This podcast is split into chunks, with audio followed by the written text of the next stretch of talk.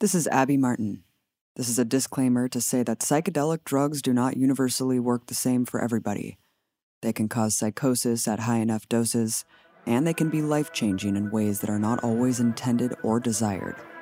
Psychedelics should be used responsibly and with extreme caution.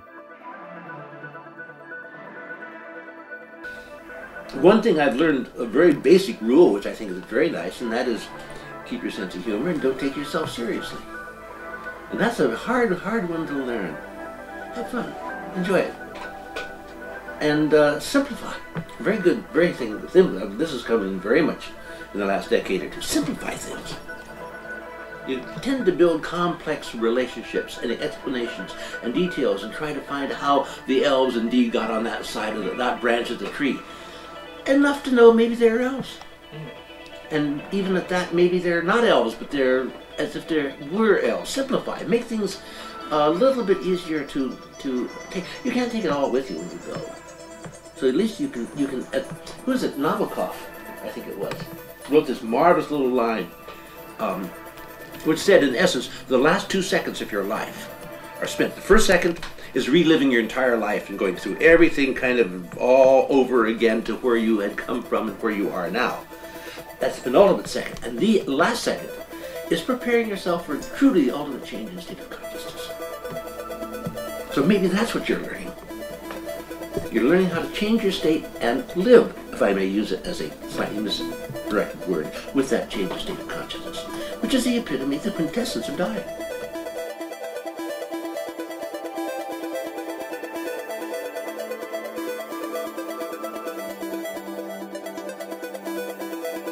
Hello. Welcome to Media Roots Radio. This is Robbie Martin. Abby's about to join me in a second, but since we're just picking up here as a continuation of the previous episode, part five on our ongoing mini series about psychedelics, definitely make sure you listen to part five, which was the previous episode, before you start listening to this.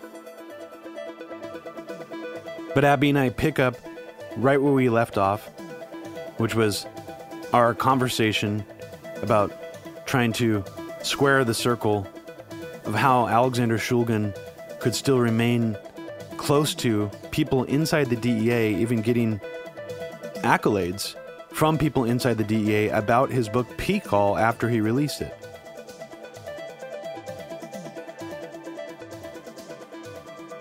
There's a documentary called Dirty Pictures um, that that's really excellent that you recommended that I checked out. I, I recommend people check it out to really learn more about Sasha and Anne. But a DEA agent is like interviewed throughout the film, and even he talks about how before it was scheduled, before MDMA was scheduled, he took it in a clinical setting and it completely transformed his life and unearthed all this trauma that he had and really like grounded him and so it's just funny to, to, and like he's so passionate about his work as a DEA agent, and he's like crying at a certain point, talking about how the agency changed, and um, and I'm not sure really what his role was with them, but I think he was a friend of theirs, um, and well, maybe we should just get this part over yeah. with in terms of like airing out all the potential conspiracy red flag stuff in terms of like is he, you know, how close was he to the DEA? Mm-hmm. If he mm-hmm. was this psychedelic revolutionary figure who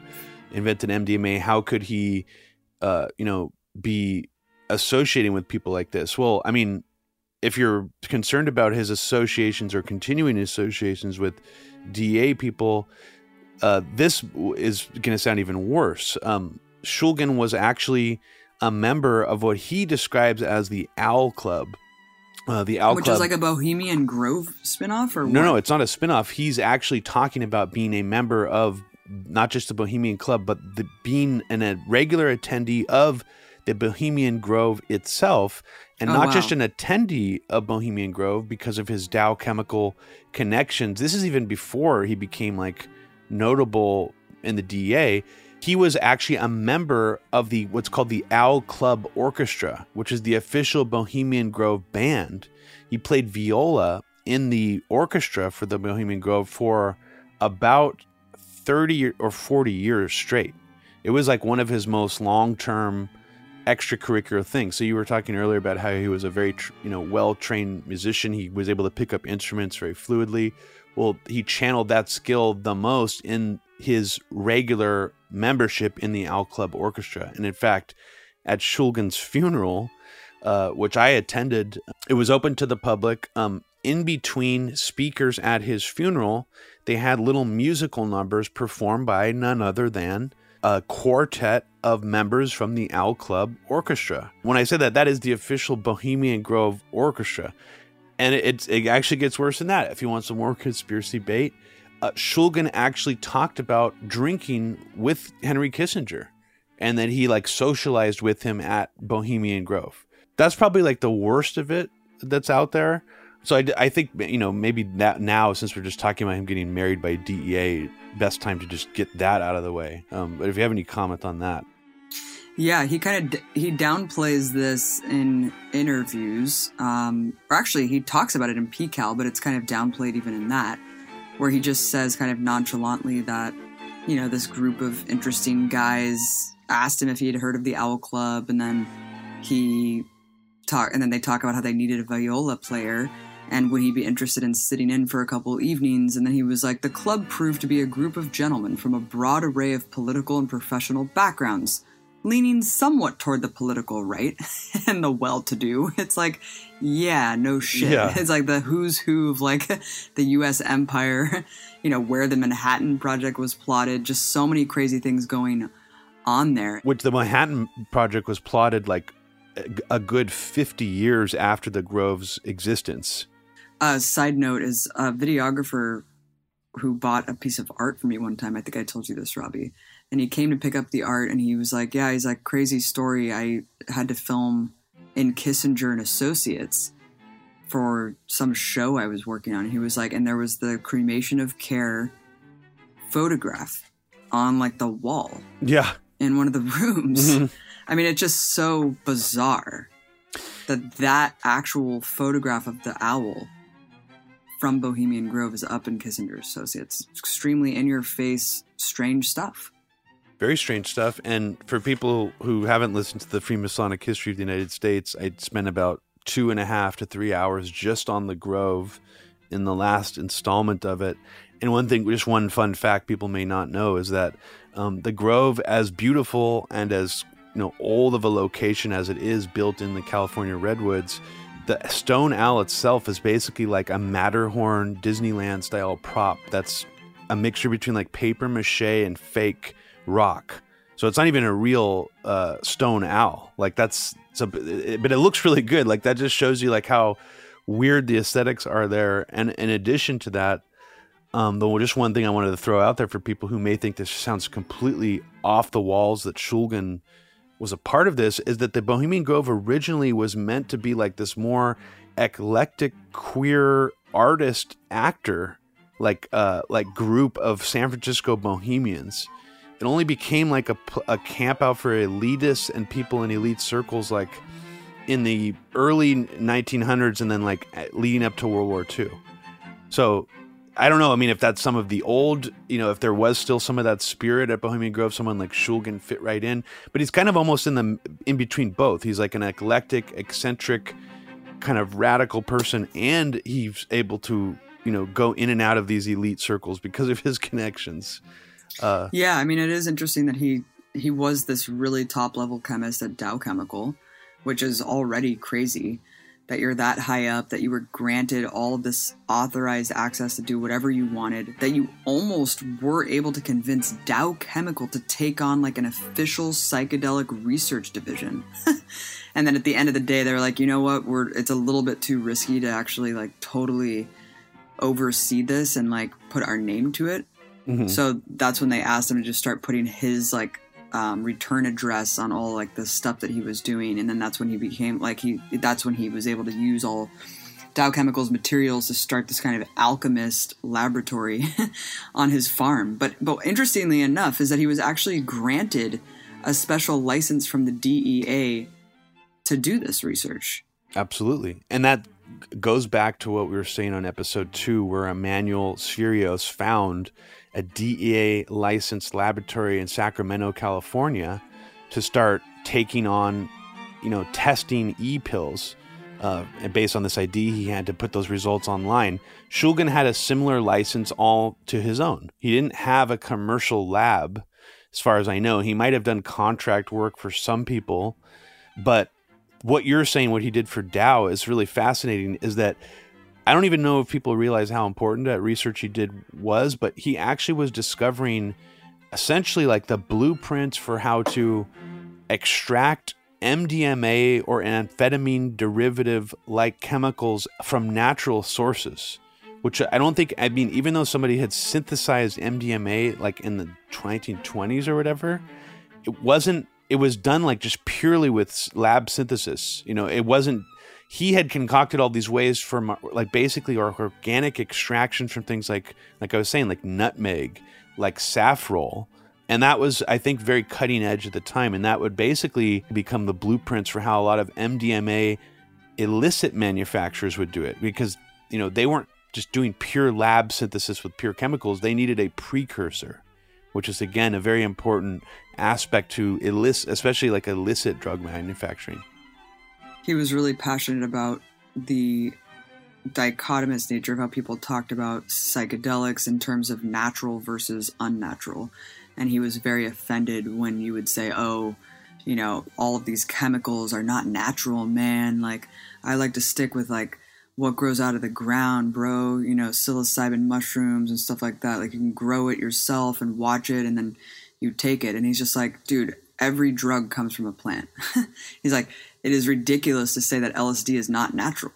All of these compounds are natural." He was like, literally, you could say that about anything Mm-hmm. Um, and so I liked that he was just like, no, that's crazy. All like I, I, I worship plants. The natural world is like the setting for all of my research. And he was super passionate about that. And so he, he really disliked that. And there's actually an interesting rumor uh, that I heard a few years before he died that he claims and I'll reference this again before we finish, but he claimed to people privately, and and people not sure if it was like a troll or not, that he eventually discovered MDMA naturally occurring in a cactus, and then he would kind of make this aside joke, being like, "Well, you know, I actually I don't know if the beaker that I had was like completely clean, so it could have just been some MDMA left over from like a previous experiment." But he actually i will name this cactus name before the end of the broadcast. I have no idea if it's an urban legend or not. I have no idea if shulgin was trolling people privately or not but he actually used to say the name of the cactus that he claimed had mdma in it. Tell us what is it? Um, it's called trichocereus grandiflorus apparently. I have no idea if that's been verified. I have no idea if it's a rumor or anything. Put that in your fucking pipe and smoke it dude because there was something interesting about Sasha at the end of his life that he just decided to pivot over to like cactus cultivation. He had yes a greenhouse full of peyote cactus. He was very obsessed with cactus and potentially figuring out these other compounds or derivatives from cactus that we didn't already know about. So that that's really interesting. And um, specifically, knows, man, yeah, and specifically, what's interesting is like a lot of people were really hyped up and waiting for his fi- what would basically be his final book, QuiKAL. Uh, it's called starts with a Q.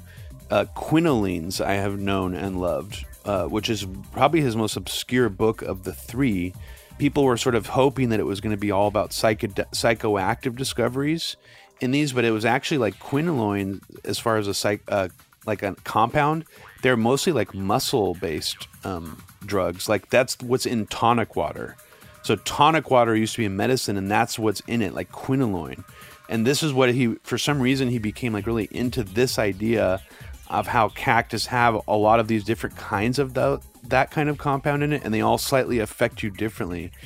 Um, so I think a lot of people were like underwhelmed or confused by his last book that it was not like psychedelics cactus. That was not like what most of the you know descriptions were about. But I guess along the way he did make some discoveries. That's really interesting. Yeah, these two books were really groundbreaking work, not only because they were just highly personal, diving into the live, the lives and work of um, Sasha and his wife, but also because of the recipes. And you know, like we said, more than 200 chemical compounds just in PiHKAL alone, which stood for a chemical love story. Uh, Phena, maybe you can explain the Um, I think it's I think it's actually and it's there's some dispute. I think it's pronounced phenethylamine or uh-huh. phenethylamine. Uh-huh. Um, but when you look it up online, people pronounce it differently. There is no like hundred percent agreed on pronunciation, as far as I know. Mm-hmm, mm-hmm. But I could be wrong on that. I'm sure there's going to be someone who'd be like, "You guys fucked up this yeah, pronunciation." I'm sure word. there will be. Yeah, and then it was followed up in 1997 by TiHKAL, which is easier to say, tryptamines. I know and love. Um, it was called TiHKAL: The Continuation. So this was 97. The first book was published in 91 in 91 you got to think yeah. of when that was yeah. this is oh, like yeah, even before like, most people even heard of raves it was before most people even heard of ecstasy this morning the drug enforcement administration is announcing its intention to place the drug known as mdma or by the street name ecstasy under emergency controls in schedule 1 and this was after the DEA had already made a law basically called the Analog Act right after they banned yep. ecstasy, trying to make it illegal uh, any kind of what they would call designer drugs. And what Shulgin did was basically exactly what they were worried about happening, which is somebody released hundreds of recipes for anybody who has experience in chemistry to make like new spin-off molecules of existing illegal psychedelic drugs. And he talks about how 2CT7 was his personal favorite. He said if all the the phenethylamines were to be ranked as their acceptability and intrinsic richness, 2CT7 would be right up there near the top. It was a very glowing endorsement of this drug that ended up being fearmongered and used as the basis of that uh, enforcement act that cracked down on all of these analogs. And, you know, of course, that didn't help his case. And no matter what relationship he may have had with the DEA, the DEA did constantly harangue and harass him later on. And in fact, two years after the publication of PiHKAL, so this was in 1994, the DEA raided his lab. Yeah, it was just, um, I don't know, have you seen the Muckrock uh, article about the raid? It's pretty, no, it's actually one of the better, like, just little website, uh, you know, repositories for information about the raid. It just has, like, all the actual, like, raid docs basically was triggered by a High Times interview uh, mm. that Shulgin did. And High Times, as corny and as you know silly as High Times is or was, it's even sillier now. It actually did used to be a vehicle for some like very cutting edge, you know, quasi legal uh, drug stuff back in like the 80s and early 90s and that's like how like i was even saying i heard of the church of the inner light that dpt smoking church in New York from High Times. You know, otherwise I don't even know if I would have heard of it. So, but you have to think of the timing of this. When did PiHKAL come out? Late '91, I think. This raid happened in '94. It seems to have been precipitated by the release of the book, and then like him getting press from the book. You know, kind of culminating with the raid. Right. Yeah. It says that um, there was a previous investigation but there was no evidence that he was actually doing anything illegal, especially because he was licensed, that special license to do this kind of research. And potentially in this interview, I haven't read the High Times interview, but maybe he talks about how he was actually doing trials with friends. I don't know how legal that was, testing all these psychoactive compounds. Well, that's that's part of like the gray area method of it. Mm-hmm. It's like it's one thing to release the recipes, which technically yeah, yeah. is not illegal. Right. But in along with all the recipes, this is the thing that people need to realize. It was like a proto version of Erowid. It was like he had anonymized trip reports of mm-hmm. friends and other people around him uh, that were also that were basically the like guinea pigs for reports in the book. So there'd be like a name, like a pseudonym, and it'd be like so and so took so many milligrams and had this experience, and it'll be like a paragraph written by this anonymous person. Some right. of them could have been Shulgin, some of them could have been other people, some could have been his wife. I personally know someone who's in one of those books as a pseudonym. I think they're only mentioned like in two different trip reports. So who knows who's who? But that's the thing. It's like there's nothing directly illegal about that either because it's not like he's saying, I brought so and so over to my house. I gave them a dose of MDMA that was this amount. He doesn't actually like walk you through him giving people drugs. It's just sort of understood that these were people that he probably knew that were guinea pigs. Right. So it was like ambiguous yeah. trip reports that he had just archived, and there was no even original names or anything. Exactly. And that was all- anything. And and if, as someone who consulted for the DEA and who technically at this point still was a, like a, a technically consulting, was never like officially fired or anything. Uh, he probably understood that this is a way to create some kind of legal protection for himself. Um, Exactly. In 92, two years before the DEA finally raided him, apparently there was another inquiry, this is hilarious, that involved 600 doses of LSD that apparently had been at the request of a DEA scientist that Shulgin had and was analyzing. analyzing for what? like, here's 600 doses of Yeah. LSD. Like, just check it out.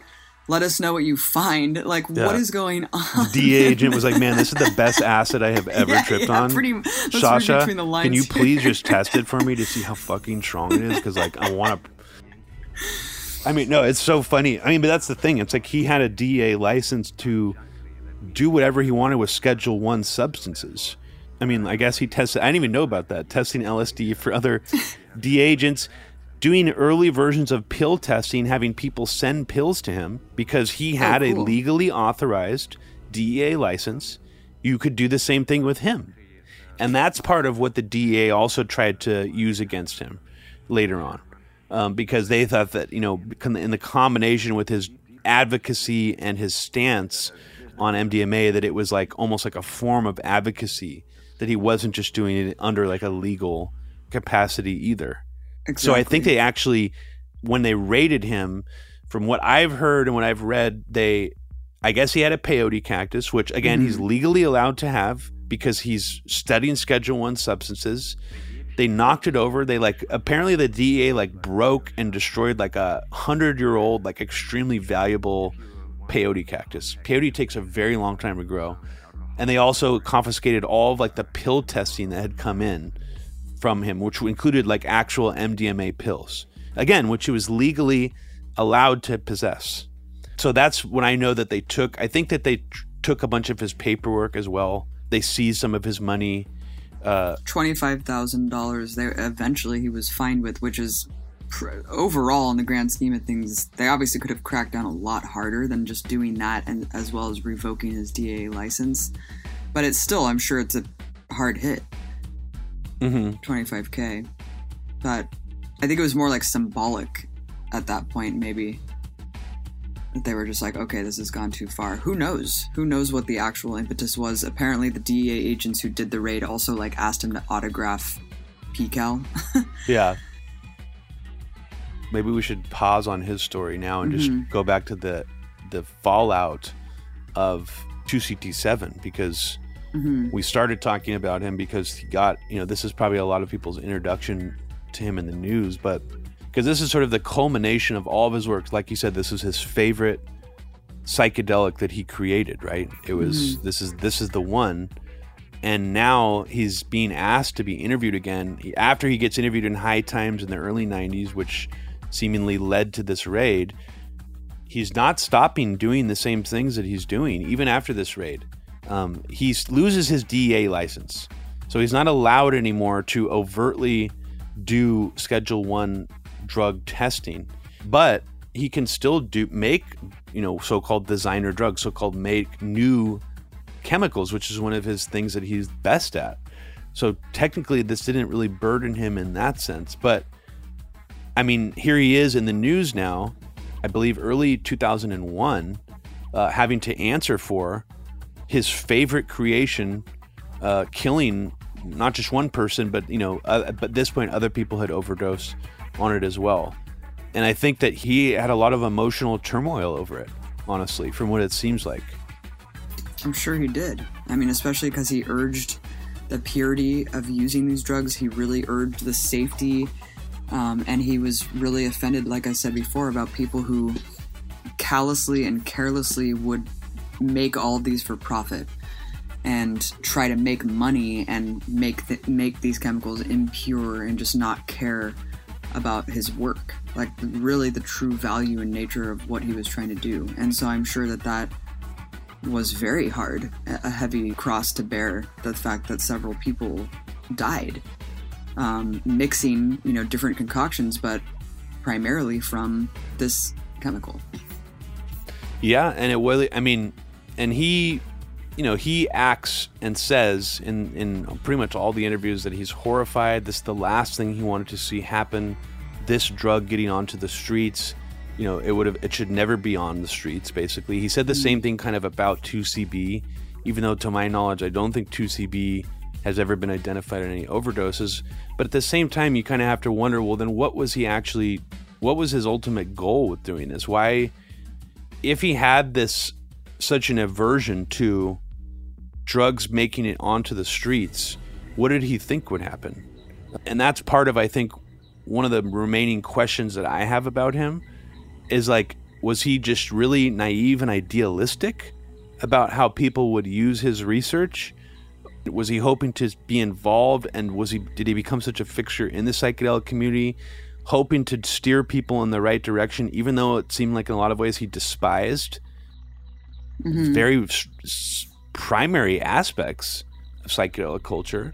I mean, he even, you know, by the, I would say not even the end of his life, for probably most of the last third or half of his life, he looked very much like a hippie. And, and you know, you would see him and you would see, think he's like an old hippie guy. He had long, flowing gray hair, Santa Claus like beard sometimes he would wear psychedelic looking, you know, shirt, bright colored shirts. So it wasn't like he was completely averse. You know, it wasn't like he was this academic guy that was just in there because it was convenient to be in there. It was he he was a part of it too. So um, I don't know. What are your thoughts on that, Abby?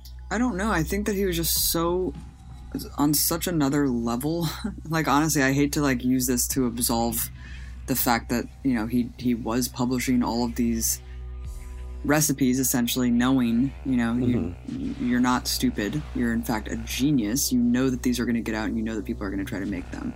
And i think that he was just so eccentric and it was kind of like a runaway train where he just was like he was so into this research and felt like it was so groundbreaking that he wanted to share it and despite the consequences right? And i think that you can hope that people would be responsible with it, but at the end of the day, I think that we all know that that's not the nature of, of human beings, especially in the society that we live in. So I think it naivete is definitely the best case scenario, but I I definitely think that he knew the risks and he just overlooked them just to pursue his own eccentricity and to cement his you know stamp his genius out there because that's basically what he said. I mean, he said that that's why he decided to publish it because after they scheduled these drugs um, in such a severe way, he was just like he was so devastated at the removal um, of the idea from mass consciousness that these could be used medicinally and help advance your consciousness in like a legal way that he was just like fuck i just need to like put these out there and then that's that like my hands are clean from whatever happens with the you know with this book that I published, and it's like, yeah. well, all right, but you you also know the tendencies of people in this movement, and you've talked extensively about how much of a turnoff a lot of you know the behavior and characteristics that people share. Um, but you know, at the end of the day, I I don't know. It's yeah, I have mixed feelings about it. Um, but I'm I'm so grateful for his work. You know, yeah, I mean, there's definitely going uh, back. You know, some, when some of the people called into uh, and were very sort of understandably fixated on the whole colonial and intelligence and government aspect of this, and even someone brought up the idea of like privileged individuals. Um, you know, there's I think it's impossible to to remove from Shulgin's state of being a sense of privilege and basically his connection, even if you don't go down any conspiratorial rabbit holes with his DEA connections, you could at the very least say that for someone who invented like not just one or two but several different drugs that like literally got scheduled by the DEA and like other countries around the world too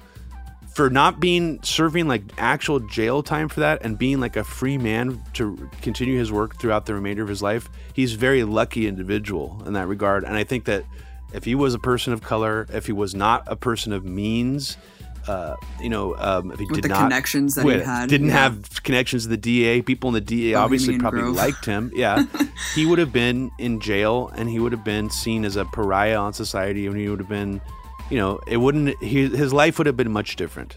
So, I do think in that regard, it's impossible to separate that.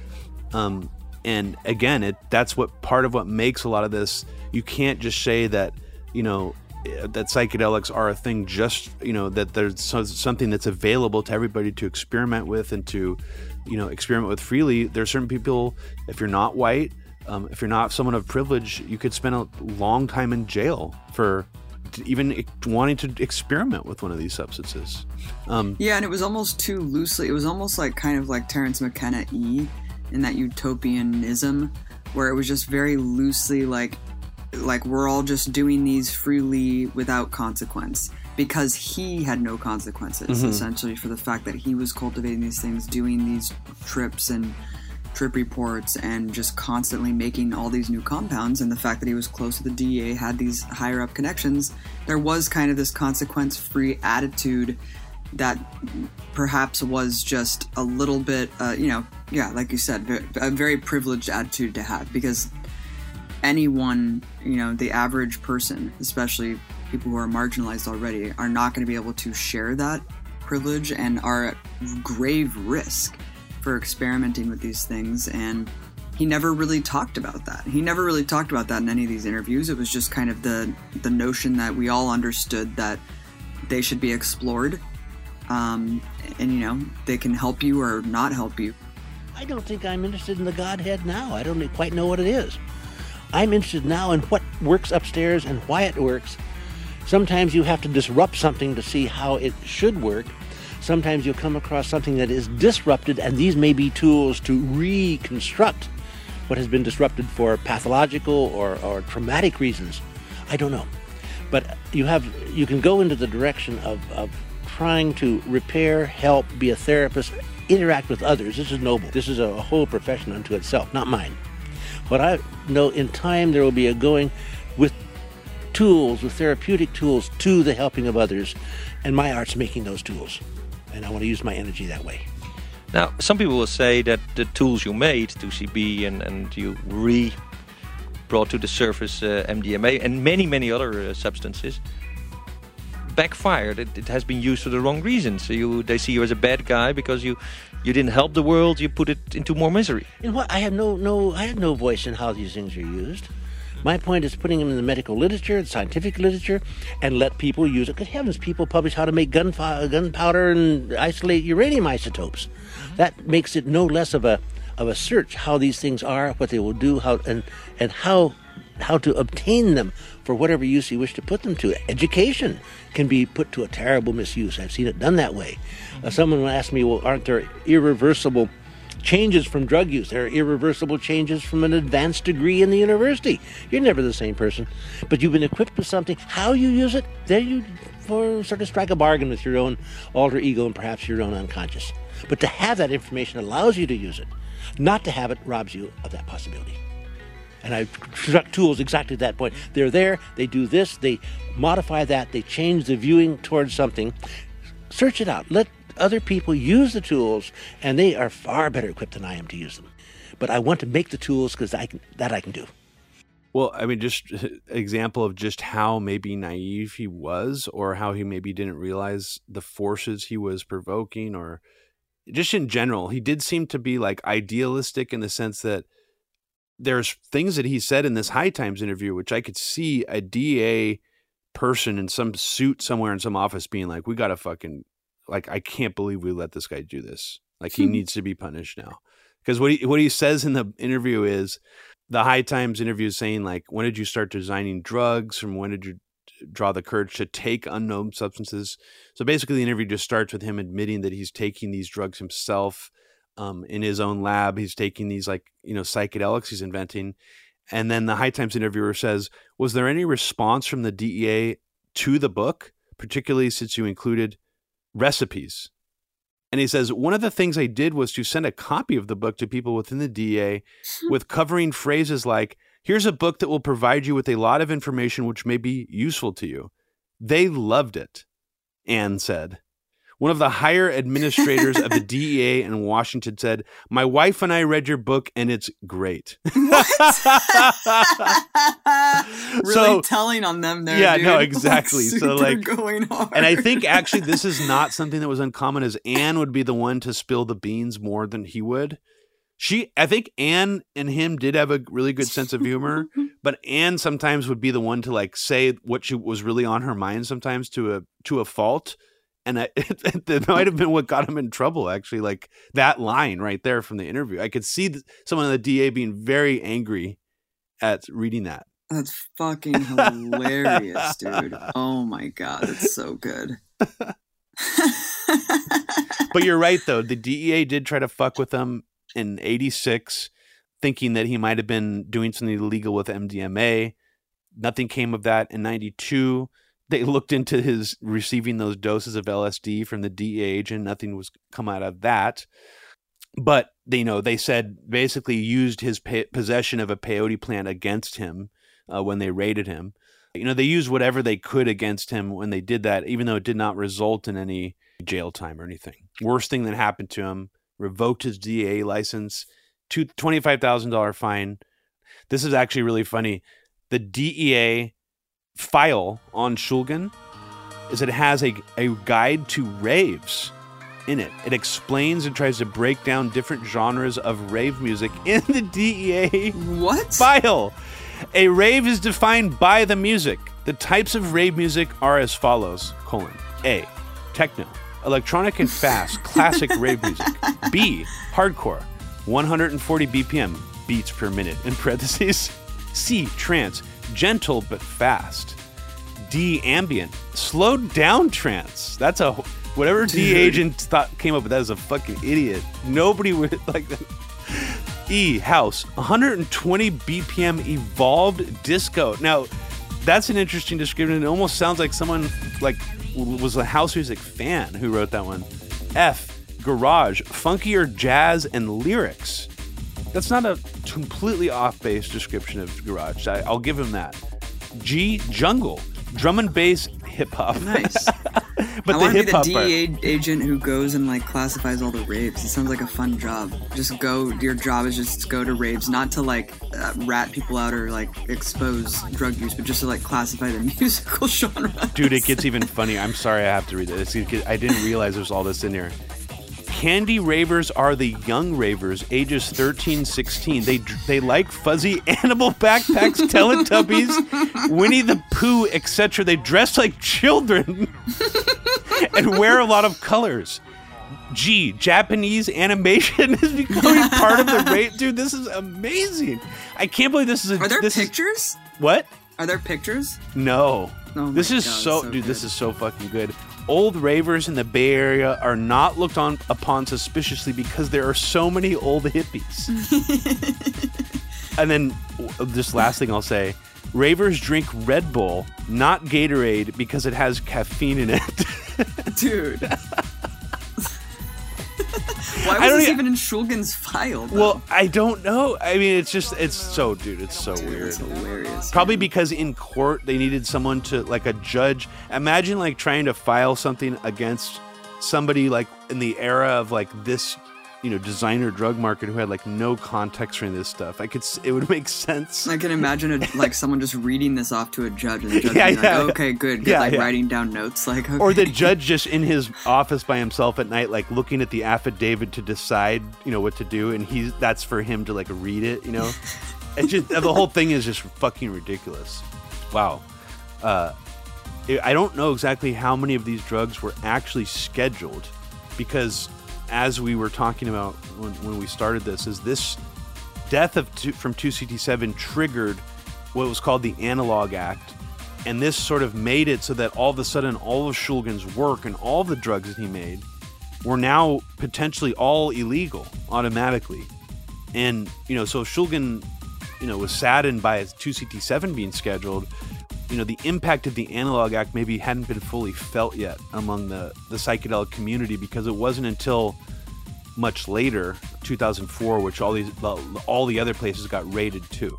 Um, so yeah, it was it was a good decade plus after this raid that he was still working on stuff. Apparently, he was working on N-allylated tryptamines, 5-MeO-DALT, 5-MeO-MALT. I have no idea what the fuck those are. But um, yeah, it's. I mean, he lived to be 88. You know, that's that's a ripe old age, and he had a very fulfilling life, very complex life, and you know, left an enormous legacy and an incredible foundation to build upon with all of these drugs. I mean, the few times that I've taken Shulgin's creations, it was the best, some of the best psychedelic experiences of my life because of the lucidity that you're able to maintain while having those visuals. Yeah. It's so different than LSD or psilocybin, where you just feel like mentally incapacitated at times. I felt like very mm-hmm. just aware and like capable of doing a lot and really mentally acute. So I, I, I really appreciate his contribution in a profound way. And I mean, he invented some pretty crazy, you know, ones too that that are some of I I think probably some of those hardcore psychedelics out there. 2CT7. I think he might have even invented DOB early in his life. That might have, you know, I'm not absolutely 100% sure which, that's what I was saying, which of his creations actually got scheduled. It seems like 2CB was the first one of his creations that got actually scheduled. But I know that 2CT7, 2CT2 got scheduled later. Um, other drugs that he did talk about manufacturing in his book, like 5-MeO DMT, for example, eventually did get scheduled later in like 2011. But the era that we're sort of that I was sort of talking about earlier, the all these things were still legal on the internet. You could straight up buy these things still, except for 2CT7. That was like immediately people stopped selling that. The DEA announced they were going to schedule that. But nobody was like, oh, the Analog Act is going to wipe out everything else yet. That wasn't in people's heads yet. Um, it wasn't until later that that became sort of the understanding of what was going to happen. I just wanted to mention before we get off Shulgin's books is that DIPT, one of Shulgin's more interesting and bizarre and unique creations, uh, was in TiHKAL. And DIPT was, I don't know the exact name, of the, breaking apart the acronym, but it's a tryptamine uh, drug. And what DIPT does, and it was actually sold online during this same time period. And now it's also scheduled, which is strange to me because it's not a recreational drug, and I'll explain why. It actually only seems to alter your auditory perception. It's a hallucinogen that only affects and makes you have like auditory hallucinations and distortions, and almost zero other effects. No body effects, no mental effects, no visual effects. And he describes doing this himself in the book, and the, the descriptions sound almost unbelievable. It's like, how did he figure out or find or invent a drug that does this? I, in a weird way, I think this might be one of his more exciting and interesting inventions. Not even if we're just talking about the, the singular field of psychedelics, but just like this almost sheds new, in my opinion, like new light on the way humans perceive sound. Because I'm a sound person. It's such a strange drug that if you do DIPT, it doesn't just lower or change the pitch of music or people's voices, which it does. Like it, it actually will make human voices sound so low pitched that it's almost like unsettling, or it makes music sound low pitched. It actually changes the distance between the notes in the music. Whoa. That's so crazy. when you hear the music, any wow. music on enough DIPT, it'll sound completely out of tune, like hmm. from itself. I tried to listen to like two That's Tortoise so albums on DIPT once, and it sounded like a fucking experimental music, like John Zorn free jazz album. What was it that you listened Tortoise. To? Like oh my just God. really, you know, like chill yeah, yeah, yeah. post rock, you know, instrumental music. It had no semblance of like melody or harmony. it was completely out of tune. That's so off-putting and weird. No, it's it is very weird. But also, yeah, super fascinating that you can. That I, I wish he like did more on that front where it was just all audio like different audio stimula- stimulation stuff.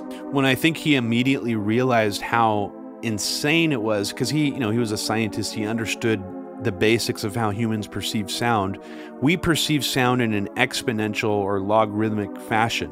What he discovered in this was that it, it alters pitch linearly, therefore, the relationship that we normally perceive of like all we base sound on the relationships of pitch to each other.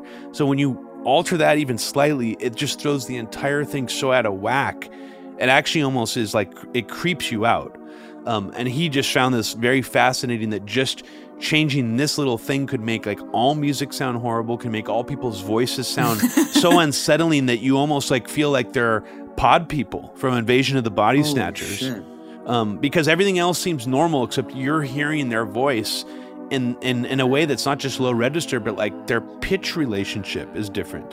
So it's it's very fucking unsettling. And I did it and I can vouch for exactly what he said in his book. I mean, it is one of the weirdest experiences, not I would say non like psychedelic trip experiences I've had on a psychedelic. How long does it last? Um, probably like five six hours. Jesus. Yeah. So the actual culmination of all this uh, was basically a chilling effect, shutdown, whiplash effect, if you will, because of this excitement and this new Wild West territory of having availability to all these like pure chemicals, drugs, um, just sort of came crashing down all at once.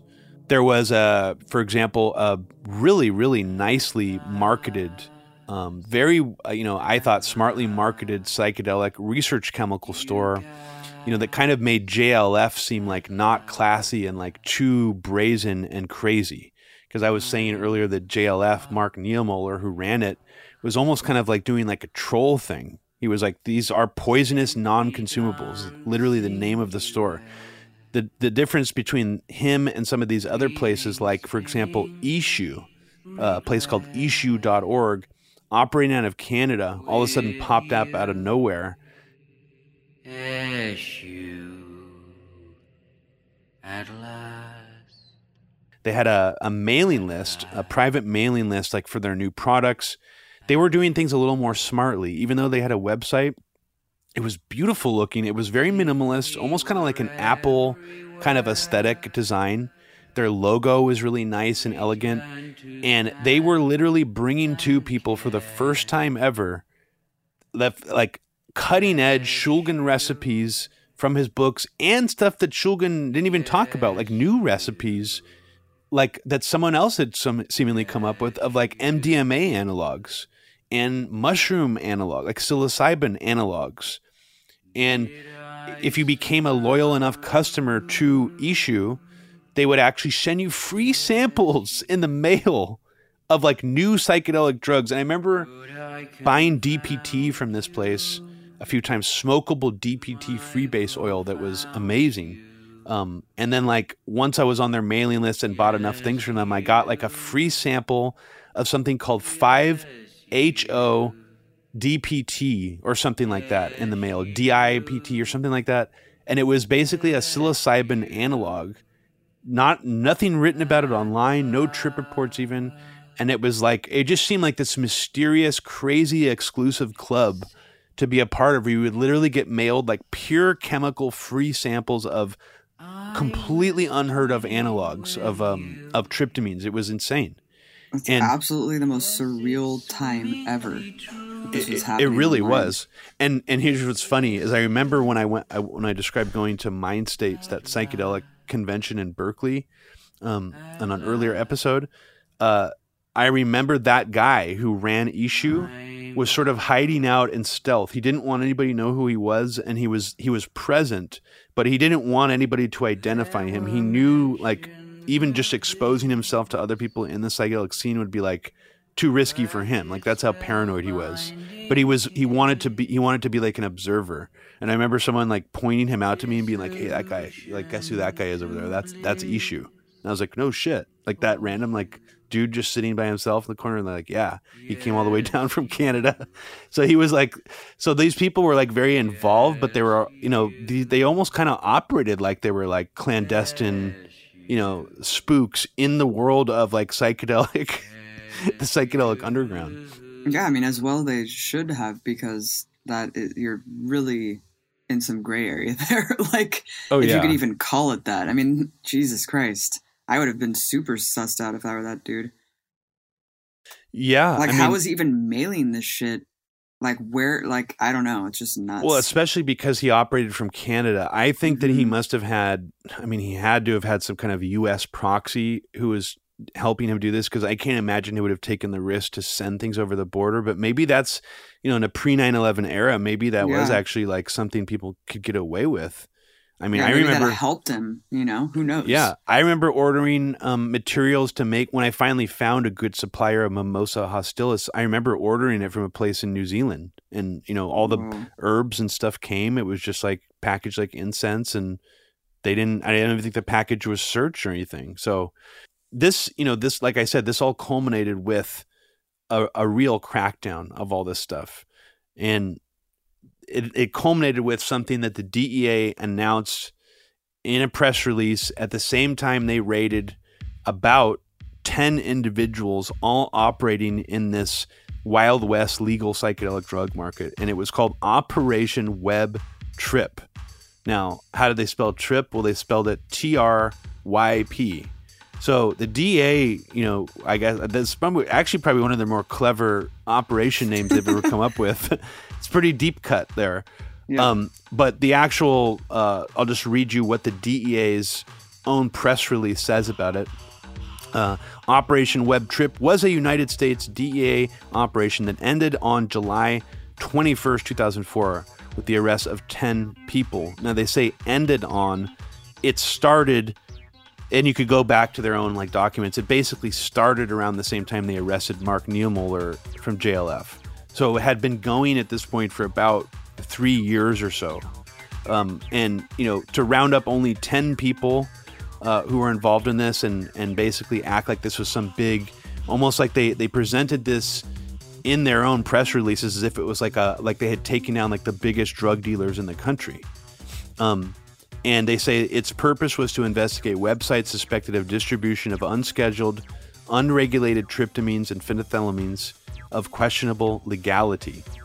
The trade in gray market drugs, which are not explicitly illegal but potentially prosecutable as drug analogs, became known as the research chemical trade. Um, and five different websites were involved in Operation Web Tryp. Uh, Ten different people were taken down as part of it, but like they were all, you know, these were like multiple people running these businesses. So, uh, really, only five websites went down in the end, and uh, one of them they claim was grossing only seven hundred thousand dollars total before it got shut down.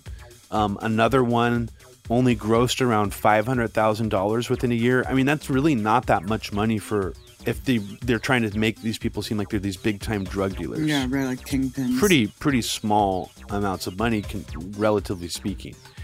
Um, so you know, I'll just mention really quickly the people that did get actually raided. Uh, the people were included a website ran by a guy named Pond Man. I remember this was probably the last time I purchased DPT online was from this supplier. He got rated. Um, I don't know exactly who is behind it, uh, what the name of him is. Uh, American Chemical Supply, a guy named Michael Burton got raided. Um, another website called Omega Fine Chemicals got raided. Uh, another website called Race Research, or not Race, but like RAC Research, aka Duncan Lab Products, got raided. And around the same time, the DEA started to also try to scare off uh, places that distributed mushroom spores. This is something else that was in sort of a gray area that had actually been around since the 80s. Believe it or not, in the US, there were catalogs you could buy send in a check and they would send you a syringe of like psilocybin mushroom spores because it was technically legal. You're only like if you grow psilocybin mushrooms, um, you could like technically do it as a hobby. You just like there's some weird legal gray area there, but basically they raided, started raiding places like that, and they also kind of around the same time raided a guy named Robert McPherson who ran a, a website called Psilocybe Fanaticus at this time, people like Bob Wallace were like announcing, you know, th- basically like being like calling out a warning and being like, they're coming for all of us now. Like, if you do anything where you're selling, like, don't stop selling this stuff online.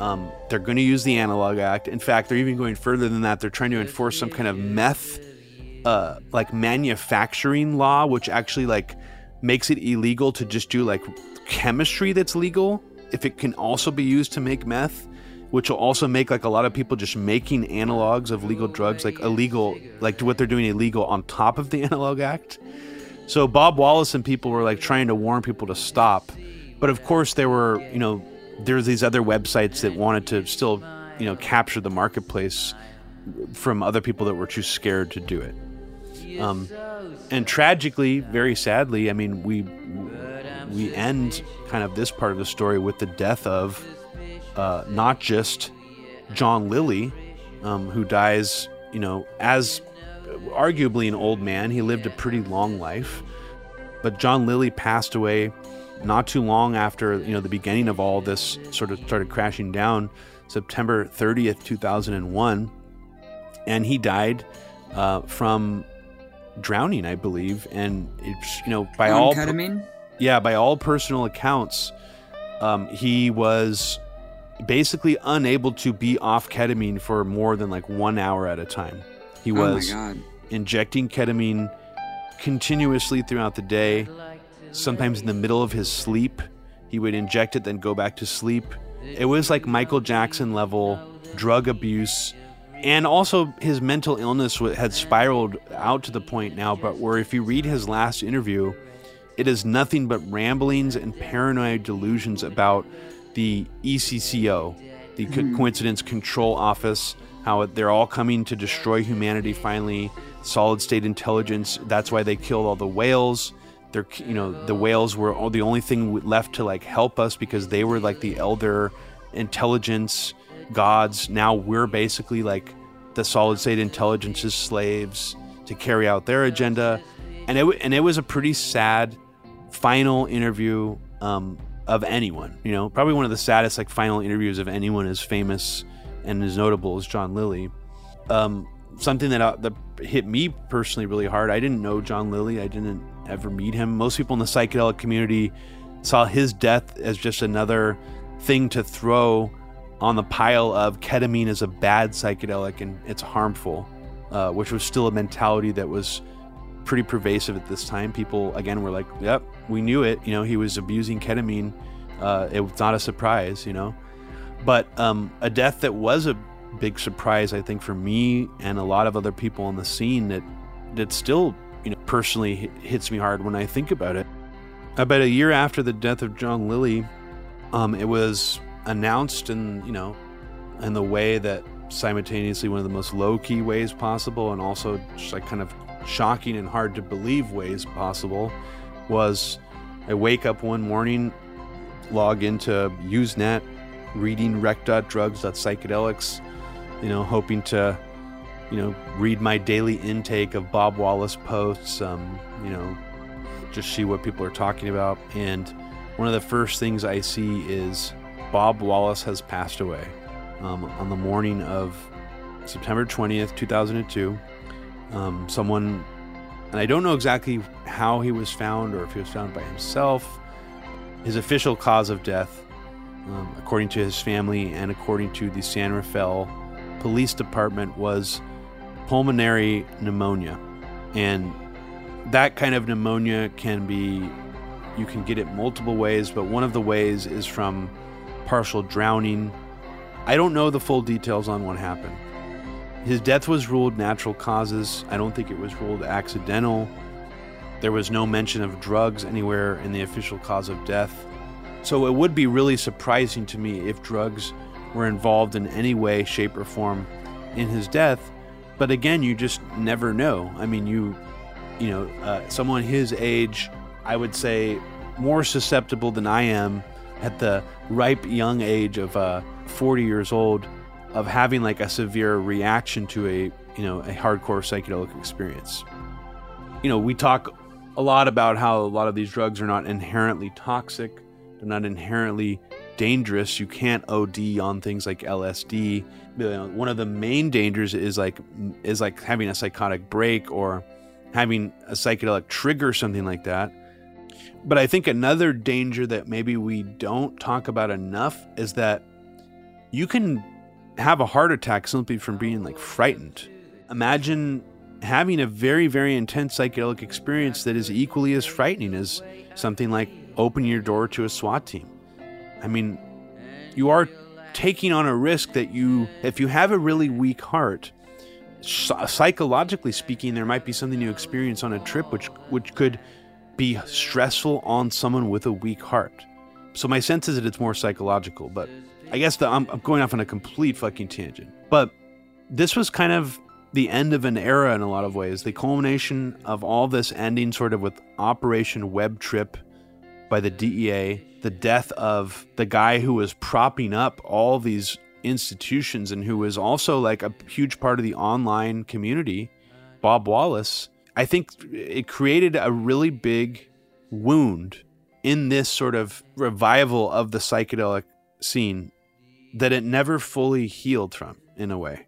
Something about this era I think was really special, was really unique, felt really cutting edge in a way that did not have corporate influence, even though you could argue that Bob Wallace was a rich, privileged, you know, elitist.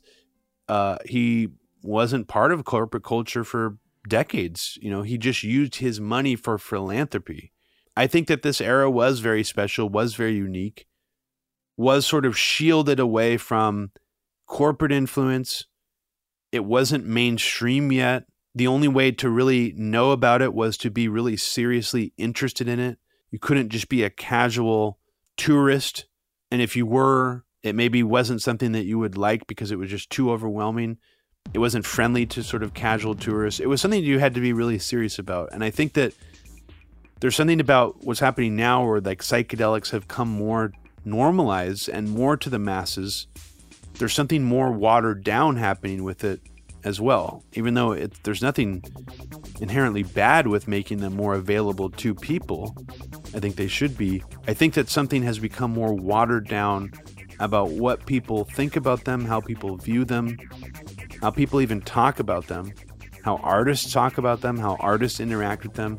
You know, we talked an awful lot about how the hippie era was very indulgent and narcissistic, and maybe even psychedelics created more of that for some people in the hippie era you know, a lot and a lot of people taking psychedelics in the 70s were sort of more channeling, not necessarily hippies, but musicians and artists were channeling that energy into like sort of an energetic creative storm.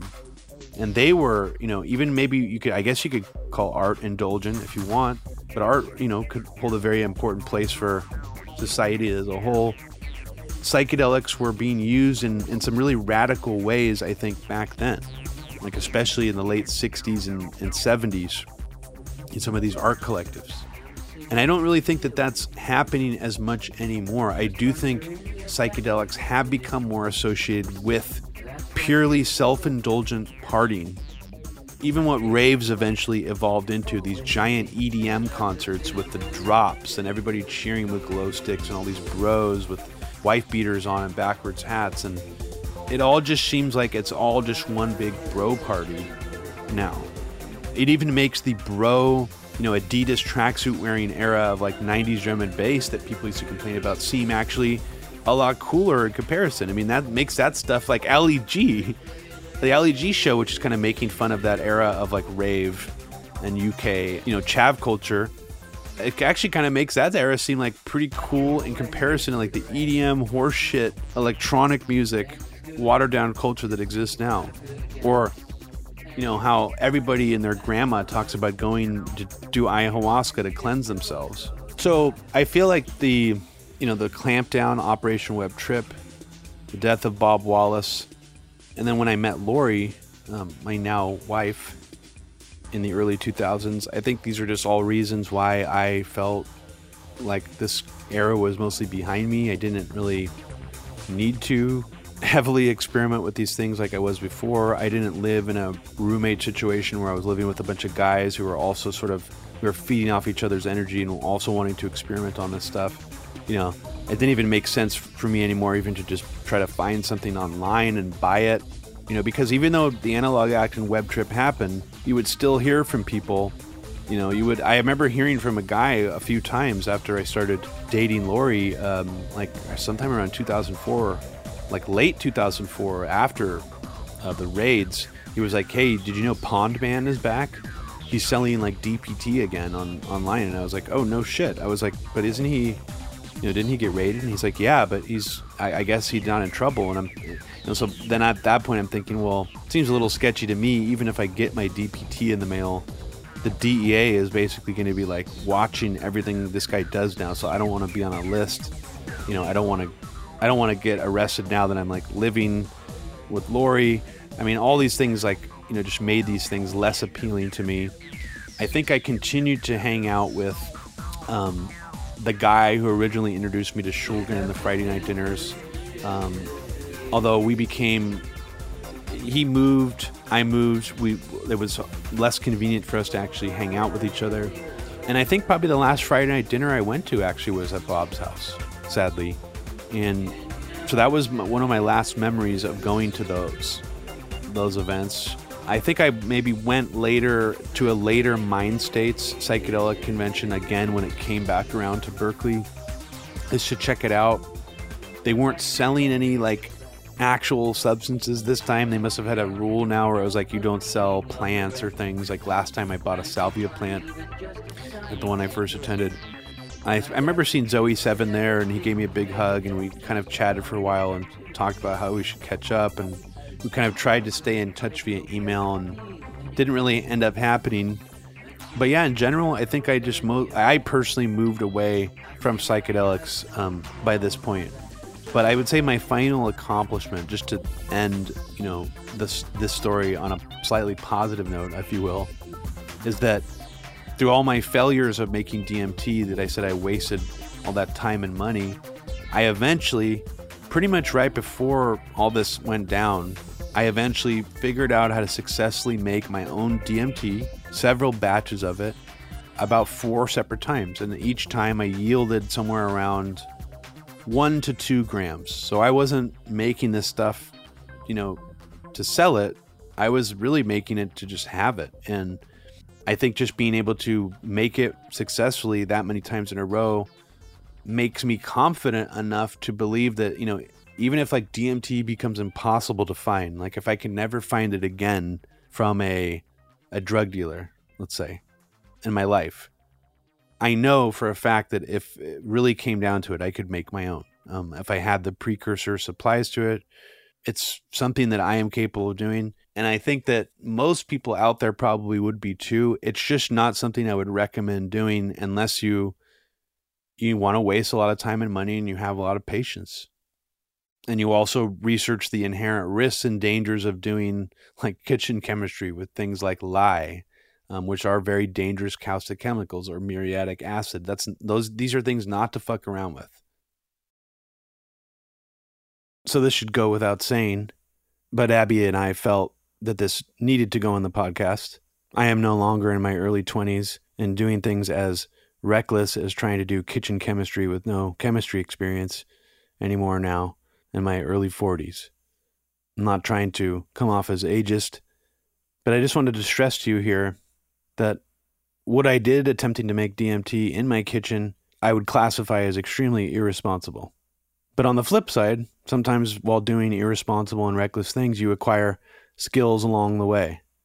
So I learned from my irresponsibility and my mistakes, but you know, I did acquire a skill. I can't completely throw the baby out with the bathwater. But just take into consideration that if I had it to do over again, I would have actually taken at the very least a basic chemistry course, which I did not outside of high school. So thanks again, everybody, for checking out this two part, now total of six part mini series about psychedelics by Media Roots Radio. We're going to continue this series next month with probably a two part episode again, this time about ayahuasca tourism and what seems to be a growing normalization of and normification of ayahuasca.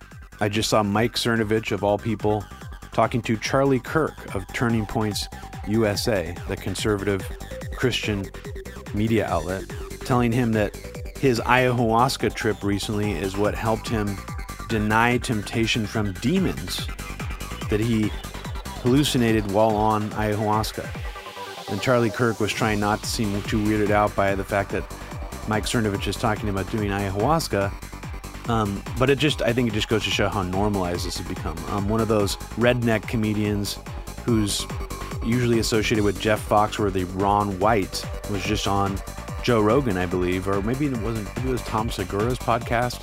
Kind of almost looking like a hippie now, wearing like a white, fully white, almost like Buddhist shroud saying that ayahuasca cleansed him. And I don't know if he's still drinking because that was like part of his shtick, you know, doing comedy. Now I'm just going inside baseball comedy um, as the ending for this podcast about psychedelics. That's, I guess, where I'll end this podcast. It's kind of in a weird place to end it. But thanks again for listening to Media Roots Radio. As always, please consider becoming a Patreon subscriber of ours at patreon.com slash Media Roots Radio. For as little as $5 a month, you get access to one bonus exclusive episode per month. And you also get access to all of our previous bonus episodes, which amount to now to about 100 hours of exclusive content. Thanks again, everybody. Take care.